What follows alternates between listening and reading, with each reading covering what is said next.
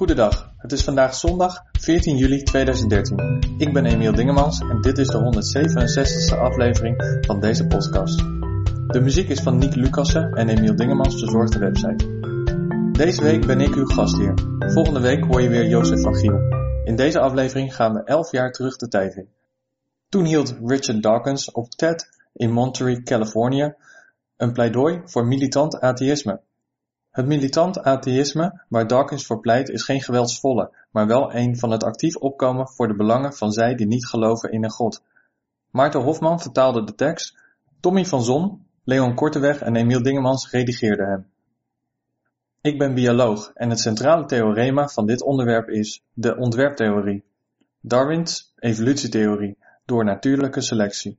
In professionele kringen is die uiteraard universeel aanvaard. In niet-professionele kringen buiten Amerika wordt ze grotendeels genegeerd, maar in niet-professionele kringen binnen Amerika wekt ze zoveel vijandigheid op dat men gerust kan stellen dat Amerikaanse biologen in staat van oorlog verkeren. De oorlog is momenteel zo zorgwekkend met rechtszaken die voorkomen in de ene staat na de andere dat ik voelde hier iets over te moeten zeggen. Als je wil weten wat ik over Darwinisme zelf te zeggen heb, vrees ik dat je mijn boeken zult moeten lezen, die je niet in de boekenwinkel om de hoek zult vinden. De recente rechtszaken gaan meestal over een zogezegd nieuwe versie van creationisme, intelligent ontwerp genaamd. Laat u niet beetnemen, er is niets nieuws aan intelligent ontwerp. Het is gewoon creationisme onder een andere naam. Herdoopt, ik heb het woord bewust gekozen, om tactische, politieke redenen, de argumenten van de zogenoemde intelligent ontwerptheoretici zijn dezelfde oude argumenten die keer op keer weerlegd zijn, van in Darwins tijd tot en met vandaag. Een effectieve evolutielobby coördineert de oorlog voor de wetenschap en ik doe mijn best om hen te helpen. Maar ze worden erg ongemakkelijk wanneer mensen als ik durven vermelden dat we, naast evolutieaanhanger, ook atheïst zijn. Ze vinden dat we opschudding veroorzaken en je kan begrijpen waarom. Creationisten hebben geen enkel samenhangend wetenschappelijk bewijs voor hun zaak en vallen daarom terug op de volksangst voor atheïsme. Leer je kinderen evolutie in de biologieles en binnen de kortste keren worden ze drugsgebruikers, misdadigers en seksuele perverten. Eigenlijk zijn alle opgeleide theologen, zelfs de paus, natuurlijk grote aanhangers van de evolutietheorie. Het boek op zoek naar Darwins God door Kenneth Miller is een van de meest effectieve aanvallen op intelligent ontwerp die ik ken en wordt alleen maar efficiënter omdat het geschreven is door een toegewijd christen. Mensen als Kenneth Miller zouden een godsgeschenk kunnen genoemd worden voor de evolutielobby, omdat ze de leugen blootleggen dat evolutionisme feitelijk gelijk staat aan atheïsme. Mensen zoals ik, anderzijds, veroorzaken opschudding. Maar nu wil ik iets goeds zeggen over creationisten. Dat doe ik niet vaak, dus luister goed. Ik denk dat ze het over één ding bij het rechte eind hebben. Ik denk dat ze gelijk hebben dat evolutie fundamenteel vijandig staat ten opzichte van religie. Ik heb al gezegd dat vele individuele evolutieaanhangers, zoals de paus, gelovig zijn. Maar ik denk dat ze zichzelf wat wijs maken. Ik geloof dat een goed inzicht in Darwinisme zeer sterk het religieuze geloof ondermijnt. Nou lijkt het misschien alsof ik atheïsme ga preken, en ik wil u verzekeren dat ik dat niet zal doen. Voor een ontwikkeld publiek zoals jullie zou ik preken voor eigen parochie. Nee, waartoe ik u in de plaats daarvan wil aansporen is militant atheïsme, maar dat is te negatief gesteld. Als ik zou willen, als ik zou begaan zijn met het instand houden van religieus geloof, zou ik heel bang zijn voor de positieve kracht van de evolutiewetenschap en wetenschap in het algemeen, maar met name evolutie, om te inspireren en te begeesteren, net omdat ze atheïstisch is. Nou is de moeilijkheid van eender welke theorie van biologisch ontwerp om de oneindige statistische onwaarschijnlijkheid van levende dingen te verklaren. Statistische onwaarschijnlijkheid in de richting van goed ontwerp, complexiteit met andere woorden.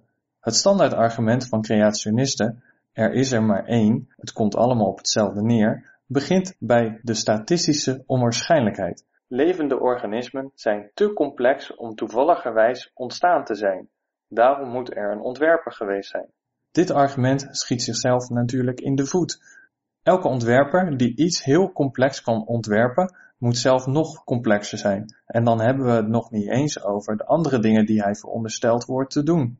zoals zonde vergeven, huwelijken inzegenen, naar gebeden luisteren, aan onze kant staan in de oorlog, onze sekslevens afkeuren, enzovoort. Complexiteit is het probleem dat elke biologische theorie moet oplossen. En je lost het niet op door iemand naar voren te schuiven die nog complexer is. Dan vergroot je het probleem alleen maar. Darwins natuurlijke selectie is zo verbazingwekkend elegant omdat ze het complexiteitsprobleem oplost, in termen van niets anders dan eenvoud. In essentie doet ze dat door te voorzien in een vlotte overgang van geleidelijke, stapsgewijze vorderingen. Wat ik eigenlijk wil zeggen, is dat de elegantie van Darwinisme religie ondermijnt, net door zijn elegantie, zijn eenvoud, zijn kracht en zijn economische kracht. Het heeft de gestroomlijnde economie van een mooie hangbrug.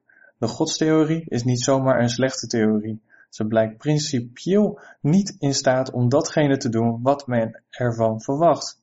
Dus om terug te komen op tactiek en de evolutielobby wil ik aanvoeren dat opschudding veroorzaken nou net nodig is. Mijn aanpak van het creationisme verschilt van die van de evolutielobby. Mijn aanpak valt religie in zijn geheel aan. En op dit punt moet ik de merkwaardige taboe erkennen die hangt rond het kwaadspreken over religie en ik zal dat doen met de woorden van wijlen Douglas Adams. Hij begint zijn preek die opgenomen werd in Cambridge, vlak voor zijn dood, met uit te leggen hoe wetenschap hypotheses test, die zo gesteld worden dat ze gemakkelijk onderuit kunnen worden gehaald. En hij gaat verder. Ik citeer. Religie lijkt niet zo te werken. Zij heeft bepaalde kernideeën, die we heilig noemen. Dat betekent dat er een idee of een begrip is waar je niets slechts over mag zeggen. Dat mag gewoon niet. Waarom niet? Omdat het niet mag. Waarom is het perfect gerechtvaardigd om de republikeinen of democraten te steunen, het ene economische model of het andere, Macintosh of Windows, maar een mening hebben over hoe het heelal ontstond, over wie het heelal maakte? Nee, dat is heilig. Dus, we zijn gewend om religieuze ideeën niet aan te vallen. En het is interessant hoeveel woede Richard Dawkins opwekt als hij dat doet. Iedereen gaat ervan door het lint, omdat je deze dingen niet mag zeggen. Maar als je het rationeel bekijkt, is er geen reden waarom deze ideeën niet onderhevig zouden moeten zijn aan debat als alle andere, behalve dat we ergens onderling hebben afgesproken dat ze dat niet zijn. Einde citaat van Douglas. Volgens mij ondermijnt wetenschap niet alleen religie, maar ondermijnt religie ook de wetenschap. Het leert mensen genoegen te nemen met triviale bovennatuurlijke wanverklaringen en maakt hen blind voor de wonderlijke, werkelijke verklaringen die we binnen handbereik hebben. Het leert hen om gezag, openbaring en geloof te aanvaarden, in plaats van altijd op bewijs aan te dringen. Neem eens een normaal wetenschappelijk tijdschrift, The Quarterly Review of Biology. En ik stel, als een gasteditor, een speciale uitgave samen over de vraag: stierven de dinosauriërs uit door een asteroïde.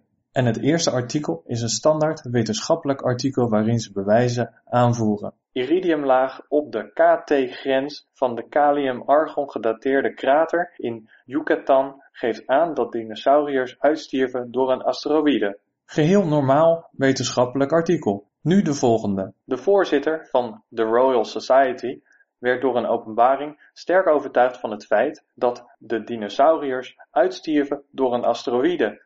Het feit dat dinosauriërs uitstierven door een asteroïde openbaarde zich exclusief aan professor Huxley. Professor Hartley werd opgevoerd met een totaal en onvoorwaardelijk geloof dat de dinosauriërs uitstierven door een asteroïde. Professor Hawkins heeft een officieel dogma afgekondigd dat alle loyale Hawkinsianen houdt aan het feit dat de dinosauriërs uitstierven door een asteroïde. Dat is onvoorstelbaar natuurlijk, maar stel nou. In 1987 vroeg een verslaggever aan George Bush senior of hij het burgerschap en de vaderlandsliefde van Amerikaanse atheïsten erkende. Het antwoord van Bush is berucht geworden. Nee, ik denk niet dat atheïsten als burgers of als vaderlanders beschouwd zouden moeten worden. Dit is een natie onder God.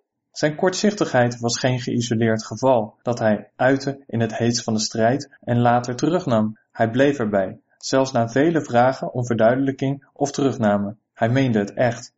Concreter, hij wist dat het zijn verkiezing niet in gevaar bracht, wel integendeel. Zowel democraten als republikeinen stellen hun gelovigheid ten toon als ze verkozen willen worden. Beide partijen beroepen zich op één natie onder God.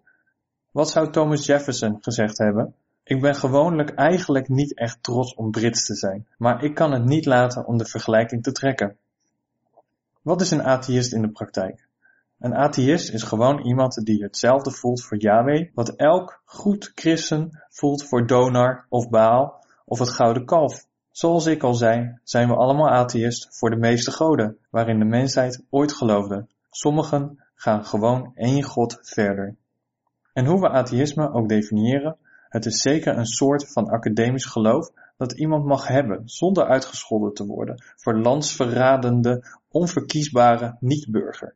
Desalniettemin is het een onweerlegbaar feit dat atheïsme bekennen vrijwel gelijk staat aan jezelf voorstellen als de heer Hitler of mevrouw Bezelbub. En dat alles omdat atheïsten gezien worden als een soort vreemde, afwijkende minderheid. Nathalie Angier schreef een nogal triest stukje in de New Yorker, waarin ze zei hoe eenzaam ze zich voelde als atheïst. Ze voelt zich duidelijk in een belegerde minderheid. Maar hoeveel atheïsten zijn er eigenlijk in Amerika? De laatste cijfers zijn zeker bemoedigend. Christenen nemen natuurlijk het leeuwendeel van de bevolking voor een rekening, met bijna 160 miljoen. Maar wat, denk je, was de tweede grootste groep die overtuigend de Joden met 2,8 miljoen, moslims met 1,1 miljoen en hindoes, boeddhisten en alle andere religies samen achter zich liet? De tweede grootste groep van bijna 30 miljoen is de groep die beschreven wordt als niet-religieus of seculier. Je vraagt je af waarom politici die kiezers ronselen zo overweldigd worden door de kracht van bijvoorbeeld de Joodse lobby. De staat Israël lijkt zijn hele bestaan te danken te hebben aan de stem van de Amerikaanse Joden, terwijl de niet-religieuzen in de politieke vergetelheid gedrukt worden. Deze seculiere, niet-religieuze stem is, als ze helemaal op de been gebracht wordt, negen keer talrijker dan de Joodse stem. Waarom onderneemt deze veel grotere minderheid niets om haar politieke kracht uit te oefenen? Wel, dit over de kwantiteit. Hoe zit het met de kwaliteit? Is er een correlatie, positief of negatief, tussen intelligentie en religieuze neigingen? Het onderzoek dat ik net noemde, het ARIS-onderzoek, splitste zijn gegevens niet op in sociaal-economische klasse of opleiding, IQ of iets anders. Maar een recent artikel van Paul Bell in het Mensa-tijdschrift biedt enigszins houvast. Mensa is een internationale organisatie voor mensen met een zeer hoog IQ. En uit een meta-analyse van de literatuur concludeert Bell dat, ik citeer, in de 43 studies die zij uitgevoerd sinds 1927 naar de relatie tussen religieus geloof en iemands intelligentie of opleiding werd op vier na in alle een omgekeerd evenredig verband gevonden. Oftewel, hoe intelligenter of hoger opgeleid, hoe minder kans dat men religieus is. Nou heb ik de 42 originele studies niet gezien en ik kan niets zeggen over de meta-analyse, maar ik zou meer studies in deze trend willen zien. En ik weet dat, als ik hier een balletje mag opgooien, er mensen zijn in het publiek die gemakkelijk een enorme onderzoeksinspanning kunnen financieren om de vragen te beantwoorden en doe de suggestie op hoop van zegen. Maar laat ik u nu iets vertellen dat gewoon gepubliceerd is en geanalyseerd binnen een groep van topwetenschappers. In 1988 behoorden Larson en Whitham tot de top van de Amerikaanse wetenschappers, die allemaal geëerd werden door verkiezing tot lid van de National Academy of Sciences en in dit select clubje zakte het geloof in God tot amper 7%. Ongeveer 20% is agnost en de anderen kunnen gerust atheïst genoemd worden. Vergelijkbare cijfers zijn er voor het geloof in onsterfelijkheid. Onder biologen zijn de cijfers zelfs nog lager. Slechts 5,5% gelooft in God. Fysici 7,5%. Ik weet niet hoe de cijfers liggen voor toponderzoekers in andere domeinen, zoals geschiedenis of filosofie, maar het zou mij verbazen als die zouden verschillen. We hebben dus een zeer wonderlijke situatie bereikt. Een grotesk verschil tussen de Amerikaanse intelligentsia en het Amerikaanse electoraat. Een filosofische mening over de aard van het heelal, die door veruit de meeste Amerikaanse topwetenschappers gedeeld wordt en waarschijnlijk door de meeste intelligentsia in het algemeen, is zodanig afschrikwekkend voor de Amerikaanse kiezers dat geen enkele verkiesbare kandidaat haar publiekelijk durft te bevestigen. En als dit klopt, betekent het dat de hoogste posten in het grootste land ter wereld niet openstaan voor de mensen die er het best voor geschikt zijn, namelijk de intelligentsia, tenzij ze bereid zijn over hun geloof te liegen. Of botweg, Amerikaanse politieke mogelijkheden zijn vrijwel ongrijpbaar voor zij die tegelijk intelligent en eerlijk zijn. Ik ben geen burger van dit land, dus ik hoop dat men het niet opgepast vindt als ik zeg dat er iets moet gebeuren. En ik heb al een hint gegeven voor wat dat moet zijn. Opnieuw, ik ben bang dat het geld zal kosten. Er moet een bewustwordings, outing, campagne komen voor Amerikaanse atheïsten. Bijvoorbeeld vergelijkbaar met de campagne van homoseksuelen een paar jaar geleden, hoewel we ervoor moeten waken dat we mensen niet tegen hun wil in moeten outen. Meestal zullen mensen die zelf uit de kast komen helpen om de mythe te doorbreken dat er iets mis is met atheïsten. Sterker nog, ze zullen aantonen dat atheïsten meestal het type mensen zijn die een waardig rolmodel kunnen zijn voor uw kinderen. Het type mens dat reclamemakers kunnen gebruiken om hun producten aan te prijzen. Het type mens dat in deze zaal zit. Er zou een sneeuwbaleffect moeten komen, een positieve weerslag, zodat hoe meer namen we hebben, hoe meer erbij zouden komen. Er zouden onregelmatigheden kunnen zijn, drempelwaarden. Als een kritiek aantal is bereikt, is er een plotse versnelling in de recrutering. En opnieuw, er is geld voor nodig. Ik verwacht dat het woord atheïst zelf een struikelblok zal blijven, dat groter is dan wat het eigenlijk betekent. En een struikelblok voor mensen die zich anders zonder probleem zouden outen. Dus kunnen we andere woorden gebruiken om het pad te effenen, de wielen te smeren, de bittere pil te verzouten? Darwin zelf verkoos agnost. En niet alleen uit loyaliteit voor zijn vriend Huxley, die de term voor het eerst gebruikte. Darwin zei, ik ben nooit een atheïst geweest, in de zin dat ik het bestaan van een God ontken. Ik denk dat over het algemeen agnost de beste omschrijving zou zijn van mijn beleving. Hij werd zelfs ongewoon kwaad op Edward Aveling. Aveling was een militante atheïst, die Darwin niet kon overtuigen om zijn boek over atheïsme aan hem te mogen opdragen. Toevalligerwijs schiet dit de fascinerende mythe dat Karl Marx Das Kapital aan Darwin opdroeg. Dat deed hij niet. Het was Edward Aveling die dat deed. Het gebeurde zo. De dochter van Marx was Avelings minnares en toen Darwin en Marx dood waren, raakten de papieren van Marx en Aveling door elkaar. En één brief van Darwin waarin stond: Beste heer, dank u zeer, maar ik wil niet dat u uw boek aan mij opdraagt werd foutief verondersteld aan Marx gericht te zijn. En dat is het ontstaan van de hele mythe, waarvan u waarschijnlijk al hoorde. Het is een soort stadsmythe, dat Marx Das Kapitaal aan Darwin wilde opdragen. Hoe dan ook, het was Aveling. En toen ze elkaar ontmoetten, daagde Darwin Aveling uit. Waarom noemen jullie jezelf atheïst? Agnost, repliceerde Aveling, was gewoon het respectabele woord voor atheïst. En atheïst gewoon het agressieve woord voor agnost. Darwin protesteerde. Maar waarom zouden jullie zo agressief moeten zijn? Darwin geloofde dat atheïsme goed was voor de intelligentsia, maar dat de gewone mensen, ik citeer, er niet bereid voor waren. En dat is natuurlijk onze oude vriend, het veroorzaak geen opschudding argument. Het is niet bekend of Aveling Darwin aanspoorde om uit zijn ivoren toren te komen. Maar in ieder geval was dat meer dan honderd jaar geleden. Je zou denken dat we ondertussen opgegroeid zijn. Nu, een vriend, een intelligente, niet-praktiserende Jood, die af en toe de Sabbat in acht neemt uit culturele solidariteit, beschrijft zichzelf als een tandenvee-agnost. Hij wil zichzelf geen atheïst noemen, omdat het in principe onmogelijk is om het niet-bestaan te bewijzen. Maar alleen agnost zou betekenen dat de kans even groot is dat God bestaat als dat hij niet bestaat. Dus, mijn vriend is strikt agnost voor wat betreft een tandenvee, maar die is niet erg waarschijnlijk, hè? Net als God. Vandaar de term tandenvee-agnost. Bertrand Russell maakte hetzelfde punt, over een hypothetische theepot die in een baan om Mars zweeft. Je zou strikt genomen agnost moeten zijn over de vraag of er een theepot rond Mars vliegt. Maar dat wil niet zeggen dat je het bestaan ervan even waarschijnlijk acht als het niet bestaan ervan. De lijst met dingen waarover we strikt genomen agnost zouden moeten zijn, houdt niet op bij tandenveeën en theepotten. Hij is oneindig. Als je er één bepaalde van wilt geloven, eenhoorns, tandenveeën, theepotten of Yahweh, heb jij de bewijslast om uit te leggen waarom. Het is niet aan ons om uit te leggen waarom niet. Wij als atheïst zijn ook atheïsten en athepottisten, maar we doen geen moeite het erbij te zeggen.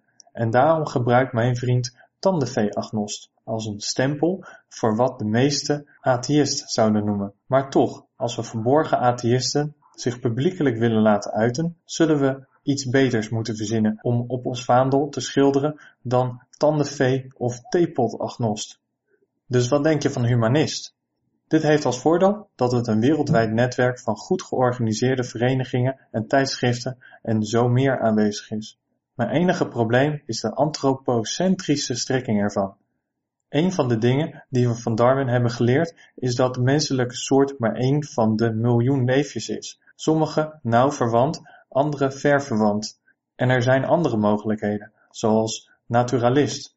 Maar dat brengt ook verwarring mee, want Darwin zou zichzelf naturalist noemen, maar natuurlijk in de betekenis van niet bovennaturalist. Het wordt soms gebruikt. Darwin zou verward raken door de andere betekenis van naturalist, die hij uiteraard ook was, en ik veronderstel dat anderen het misschien verwarren met nudisme. Zulke mensen zouden kunnen behoren tot de Britse lynchbende, die vorig jaar een pediater aanviel omdat ze hem voor pedofiel aanzag.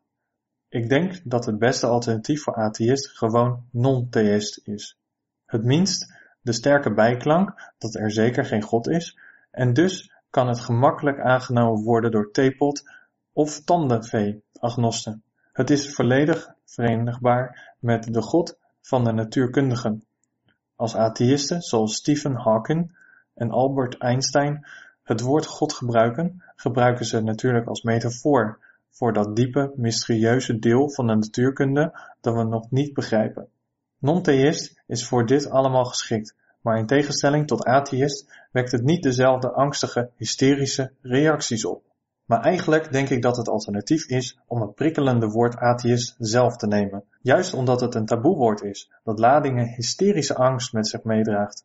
Het kritieke aantal bereik je misschien moeilijker met atheïst dan met non-theïst, of een ander niet confronterend woord.